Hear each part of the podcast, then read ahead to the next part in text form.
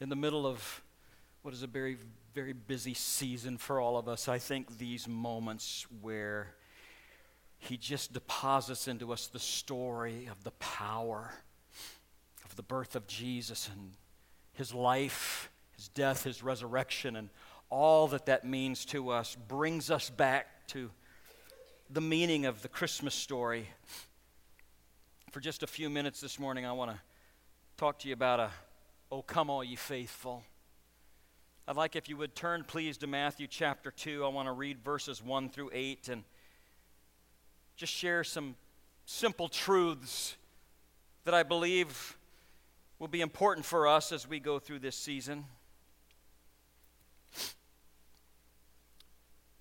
Beginning with verse 1 through verse 8, the scripture says in Matthew chapter 2 After Jesus was born in Bethlehem in Judea, during the time of King Herod, Magi came from the east to Jerusalem and asked, Where is the one who has been born king of the Jews? We saw his star in the east, and we have come to worship him. When King Herod heard this, he was disturbed, and all Jerusalem with him. When he had called together all the people's chief priests and teachers of the law, he asked them where Christ was to be born. In Bethlehem in Judea, they replied, For this is what the prophet has written. But you, Bethlehem, in the land of Judea, are by no means least among the rulers of Judea. For out of you will come a ruler who will be a shepherd of my people Israel. Then Herod called the Magi secretly and found out from, from them the exact time the star had appeared. And he sent them to Bethlehem and he said, Go and make careful search for the child. As soon as you find him, report to me so that I too may go and worship him. Our Father and God, as we are reminded of a passage of Scripture that has become very familiar to most of us through this Christmas season, what I ask is that you would remind us both of truths that we have known and perhaps enlighten our hearts to some new things that you desire of us this morning. Lord, we have just seen a magnificent description played out in a human video for us of the love of Jesus Christ, and I pray that we would grab hold of that. And we pray this in Jesus' name, amen. The song "O Come by All Ye Faithful was written by John Francis Wade, probably in the 1700s. And there is one verse of that song that declares as we sing it together, Oh, come, let us adore him. Oh, come, let us adore him. But I, I have to tell you this morning that not everybody that we know takes advantage of that invitation, to be sure.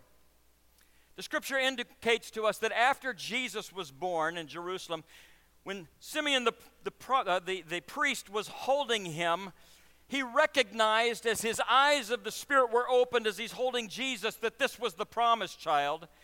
And he said to Mary, This child is destined to cause the falling and the rising of many in Israel. And he looked at her and he said, The thoughts of many will be revealed. The coming of Jesus and the life that he lives and our interaction with him is always revealing something within us. And we see that within this particular passage of scripture that we read this morning. There are three different attitudes, are three different hearts that are represented in this passage. We recognize, first of all, as we look at Herod, Herod was an interesting guy, and I use that term very, very loosely because, first of all, he was a talented builder. While, while he was in charge, they built the second great temple, this magnificent structure of, of unbelievable architecture. It was the temple that was destroyed in 70 AD. We also know not only was he a builder, Herod was a liar. He perhaps was one of the best liars that we've ever seen in the history of mankind. And he states to those who are seeking Jesus, When you find that baby, would you please come and tell me where he is so that I might come and worship him, knowing full well in his heart as he spoke those words that he was seeking the competitor to the term king and wanted to do away with him. He was also a murderer. He murdered one of his wives and two of his sons, and Here he is threatened by the birth of Jesus.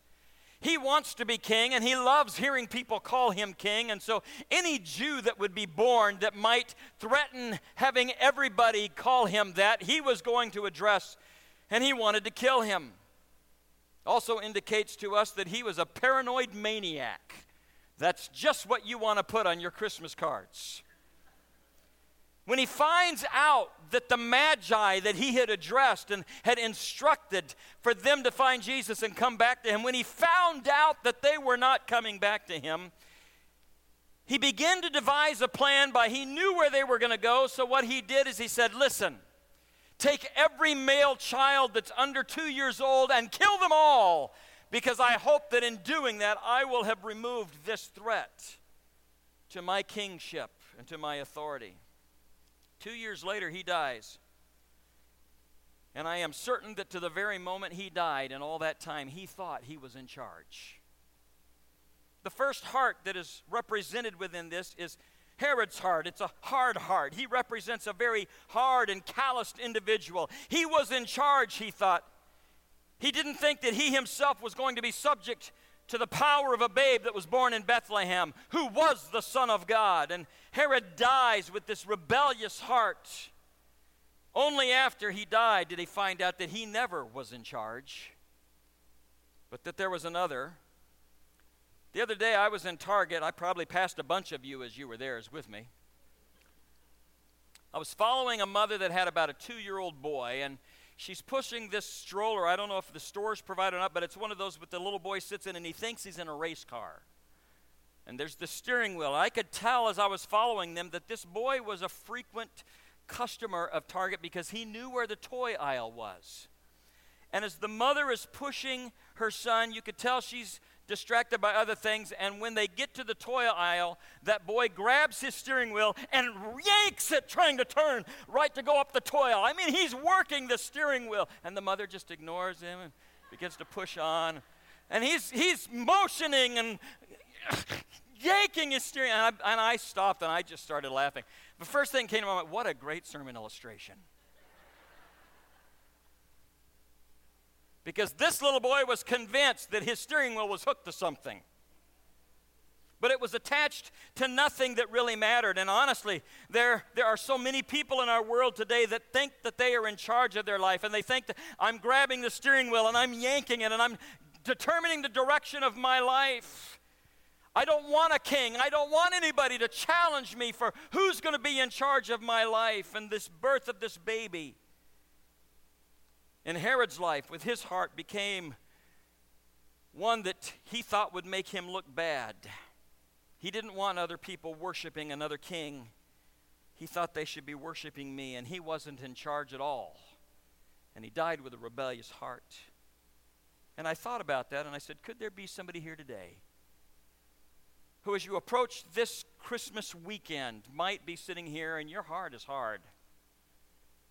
Maybe you've been invited by a friend, or maybe you're here and the Holy Spirit is just beginning to knock on the door of your heart, but you have been in rebellion. You have been determined that you were going to grab the steering wheel of your life and you are going to determine the direction, not knowing that there is a king that is in charge of all. Because if that represents you today, then I pray that God will begin to soften your heart and that you will yield to Him. There's another heart that's represented in this story. It's the indifferent heart. This is represented by the scribes and the high priests that were called together. They were the scholars. These men knew that Jesus was to be born. They knew where he was to be born. They, they knew the law and the scriptures. They had the responsibility, in fact, for copying the manuscripts of this. They probably had, had written it into different languages, so they were quite familiar with all of it. But the more they knew, the less they cared the more they learned of Jesus, the less they seemed to respond. And they weren't willing to make the five mile trip from Jerusalem to Bethlehem to check out what God had apparently revealed to them and what He had revealed to the Magi that the Christ child was there. And so they represent an indifferent heart. You see, they represent the person who has heard it all. They represent the person who's been through it all. They can recite it all. They can tell you what the scriptures say, but somehow the truth of it has never seeped into their life. And every one of us has come in contact with people like that. Don't tell me what the Bible says. I know what the Bible says.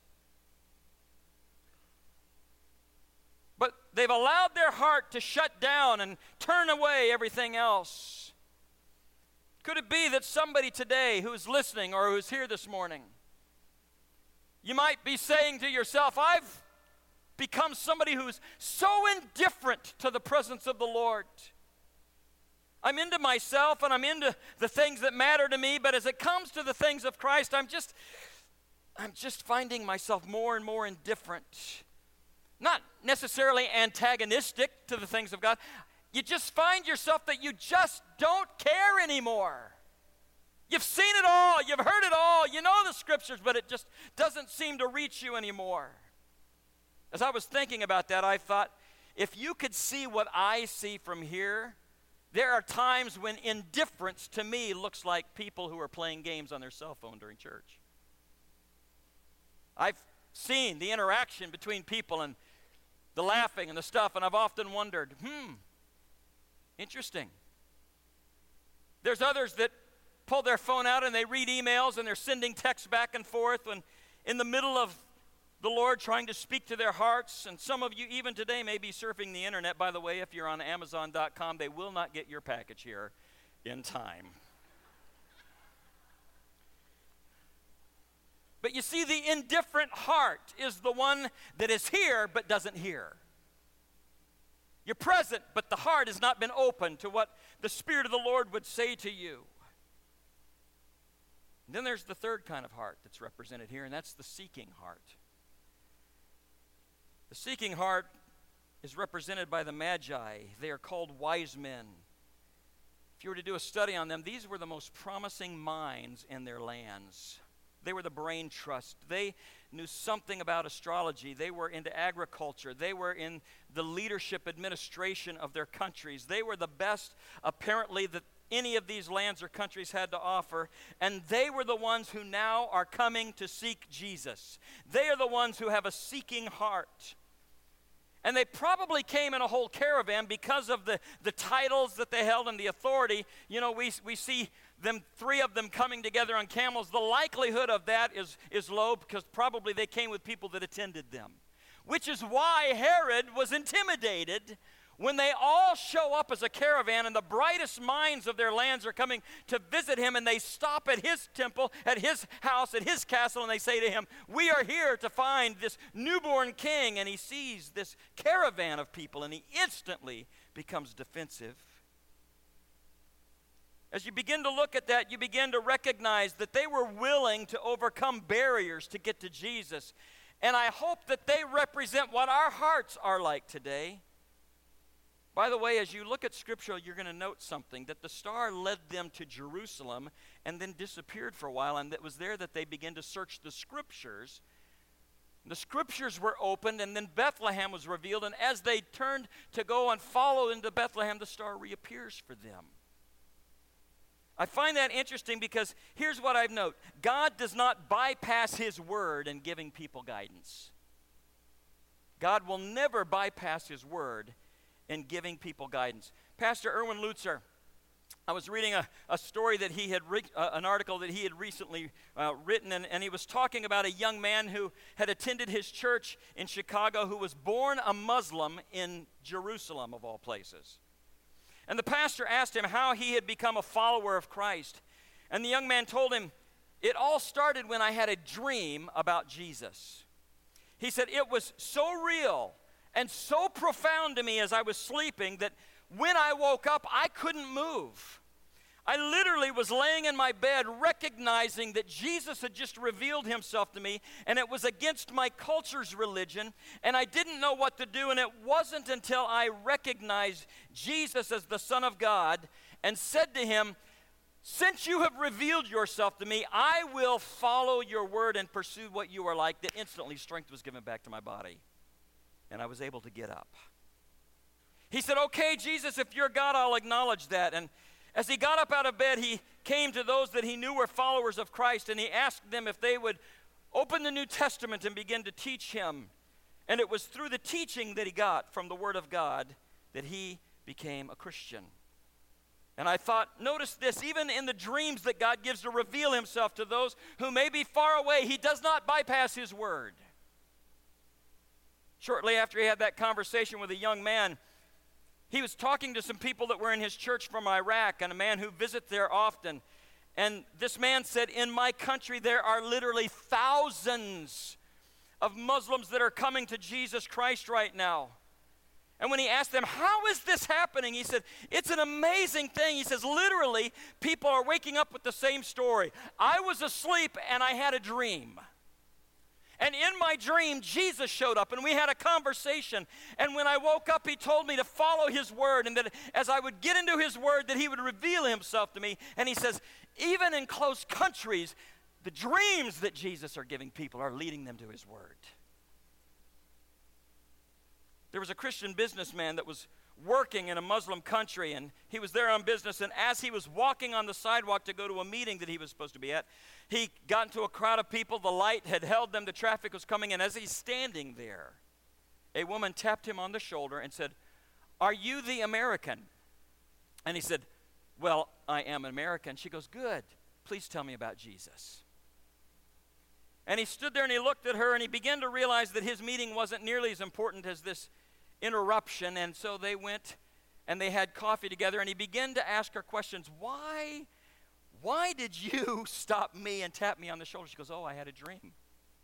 I had a dream last night, and the Lord told me, as He revealed Jesus to me, that if I wanted to know more, that there was going to be a man that had a Bible that was going to be on this street corner at this very moment, and I was to tap him on the shoulder and ask, Are you the American? And that you would tell me about Jesus. Our missionaries that are working with our refugees from around the world have, on more than one occasion, begin to share with us stories. And there are, there are things that they share with us that we are not allowed to kind of publicly confess. But I can tell you that some of the refugees that have come uh, from boats and some that have come from countries have seen the faces of our missionaries and said, You're the one. We saw your face in a dream, and we were told to come to you because you had a word that would change our life as God prepared them before they ever went. But notice in all of this that God never bypasses His Word. He always directs people to His Word. Because it's through His Word that we come to understand the transforming power of the Word of God. So the star takes them to Jerusalem, and Jerusalem takes them to the scriptures, and the scriptures are open, and they discover Bethlehem as the place, and they begin to go to Bethlehem, and the star reappears.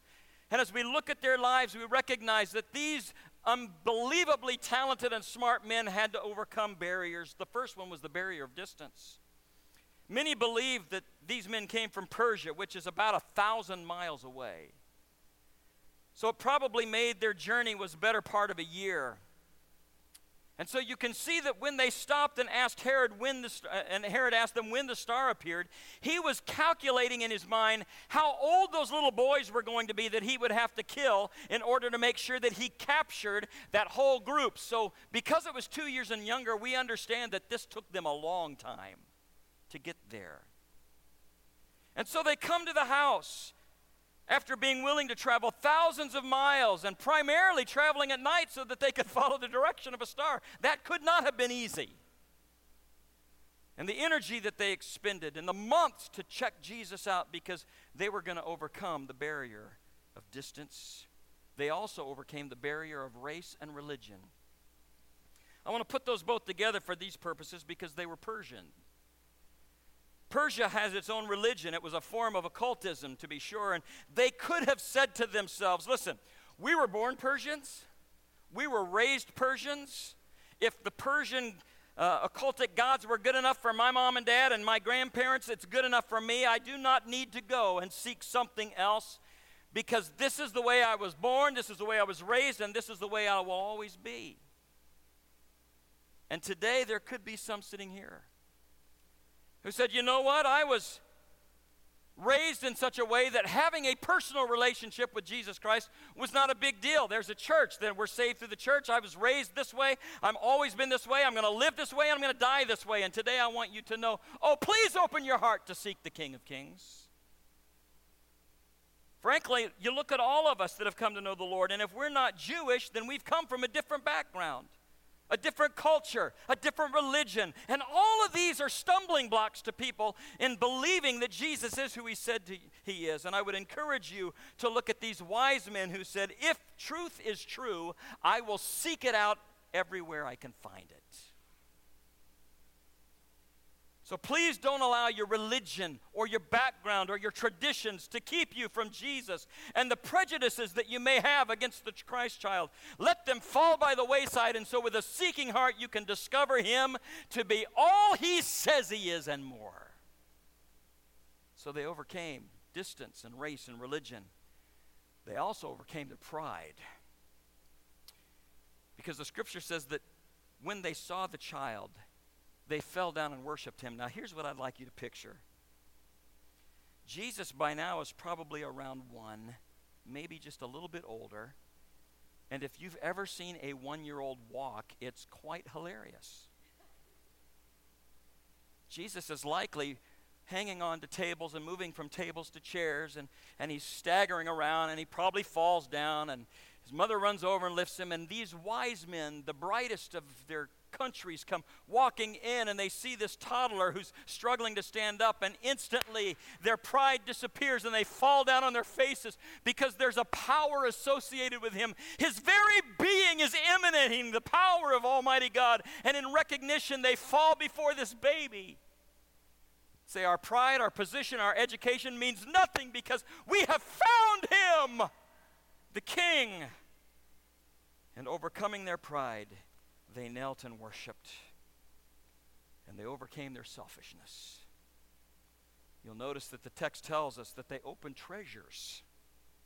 They begin to share with Jesus and his family the gifts of gold and frankincense and myrrh. And gold was fitting for a king. The kingship of Jesus was recognized. Frankincense was recognizing his priesthood, and myrrh his sacrifice. And could it be that these three brilliant men, the wise men with a seeking heart, were recognizing in Jesus, this one year old, what he would become the prophet, the priest, and the king. It almost takes your breath away when you look at that. And as the worship team comes this morning, I want to ask you this question What kind of response does Jesus elicit in you? Is it a response of indifference? You know, Pastor, I've been to Christmas services for so many years that there's nothing you can say I haven't heard before. Well, I know. I'm just reminding you that there's something special about the one whom we worship. Is your response one of rebellion? Maybe you were here today, my family's all here, and so their Christmas wish was that I would come with them to church, so I'm here, but believe me, my heart is not. And maybe you find yourself in rebellion today.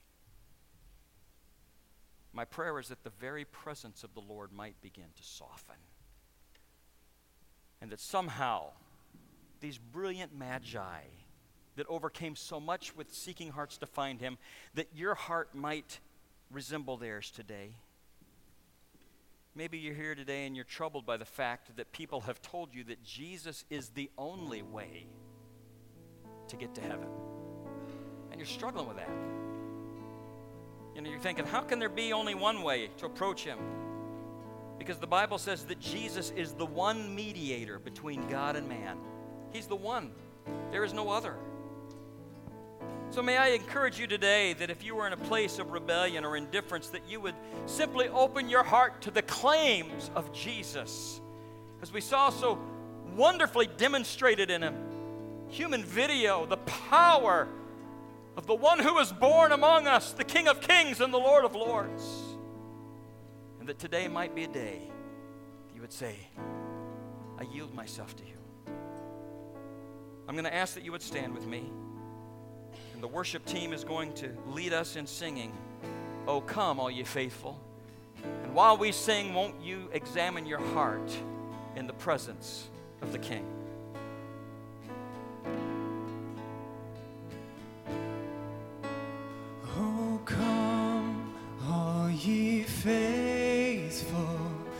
Triumphant.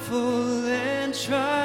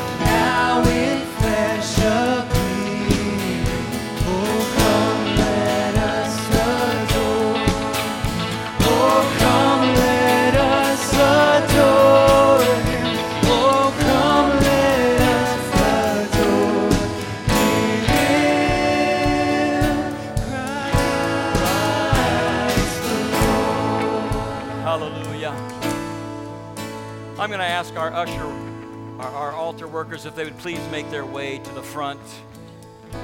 I recognize that maybe you're here today and this is the day the Lord is knocking on the door of your heart, or maybe you're here and there are some issues going on in your family and your life that you just need somebody to pray with you about. We certainly want you to understand that we believe in God answering prayer. If you're here today and your heart has been hardened, but you're feeling God tugging, would you yield to that today? If you've been living a life of indifference and you just, you know what, I just don't care anymore, would you open your heart to letting God reignite the flame of the passion of your love for Him today? And if you have a seeking heart already, would you bring people with you on the journey? Would you gather them up, join together, encouraging one another in what Christ is doing?